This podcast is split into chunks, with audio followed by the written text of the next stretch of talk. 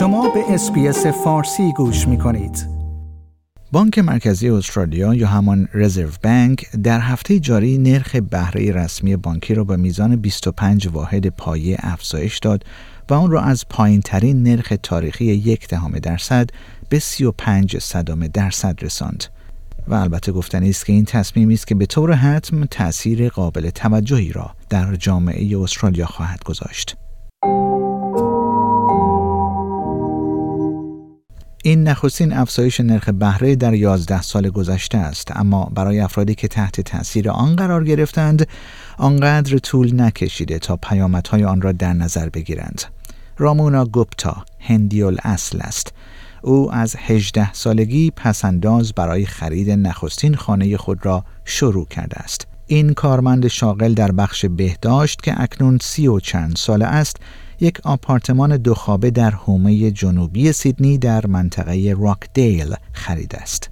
او همین چند روز پیش به آپارتمان جدیدش نقل مکان کرد. اما تصمیم بانک مرکزی برای افزایش نرخ بهره بانکی او را حسابی براشفته کرده است. او اگرچه می‌گوید که از پیش می‌دانسته که در صورت نیاز چگونه باید هزینه های خود را کاهش دهد. او گفت احتمالا این کاهش هزینه ها شامل چیزهایی مانند غذا، اوبر ایتس و بیرون رفتن خواهد شد. تفریحات به طور حتم نخستین چیزی است که کم خواهد شد. این کاری است که همه ما وقتی در چنین شرایطی قرار می‌گیریم انجام میدیم. It probably be um, on money spent on, you know, things like takeaways, Uber Eats, um, going out. Um, sort of the fun stuff's going to be first, the first that's what we all do when we need to tighten our belts, right?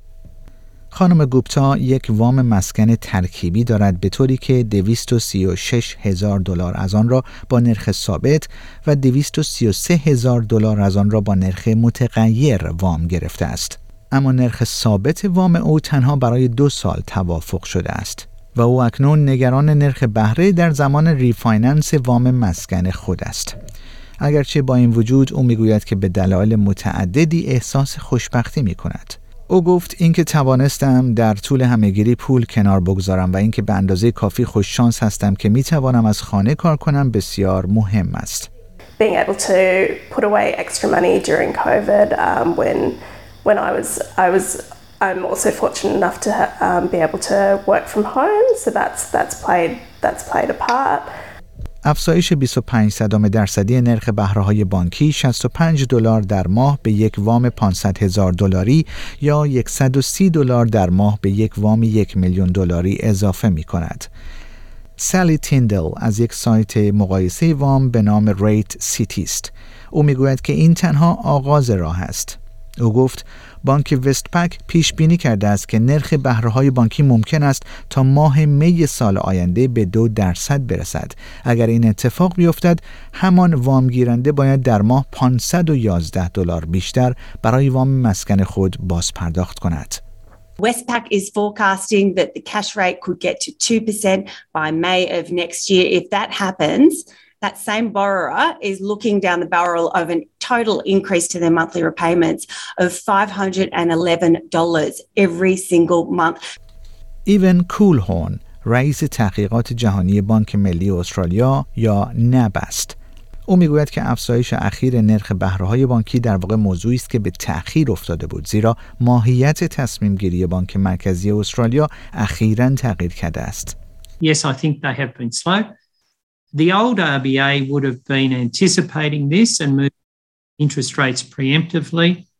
The current RBA has been waiting for the, that really to occur because they were really haven't delivered on their inflation target for the last five years. اگرچه این نیز گفتنی است که همواره برخی از افراد در جامعه هستند که از نرخ‌های بهره بالاتر سود می‌برند. به عنوان مثال افرادی که سپرده های مدت دار دارند و به نرخ‌های بالاتر بهره بانکی به عنوان یک درآمد متکی هستند. پول ورستیچ مدیر خط مشی انجمن مشترک بازنشستگان و مستمری بگیران ایالت نیو فیلز است. او اگرچه محتاطانه می‌گوید که سود برای چنین افرادی به دلیل تورمی که باعث شده بانک مرکزی در وهله نخست نرخ بهره های خود را افزایش دهد بسیار محدود می شود. او گفت فکر نمی کنم نرخهای بهره سپرده های مدتدار هرگز به نرخهای تورم برسد. اگر به نرخهای تاریخی نگاه کنید، بازده نرخ واقعی سپرده های مدتدار معمولا منفی بوده است یا حداقل به میزان بسیار اندکی مثبت بوده است. I don't think that uh, that term deposit rates will uh, will actually ever catch up with inflation rates. So, if you look at uh, at, at historical rates, um, the, um, the, the real rate of return on term deposits uh, is usually negative or it's minimally positive. شنوندگان گرامی این گزارش رادیو SBS فارسی بود که من پیمان جمالی آن رو به همراه همکارانم سانیل آووتی و رنا سارومپیت تهیه و تقدیم حضور شما کردیم. like، share، comment SBS فارسی را در فیسبوک دنبال کنید.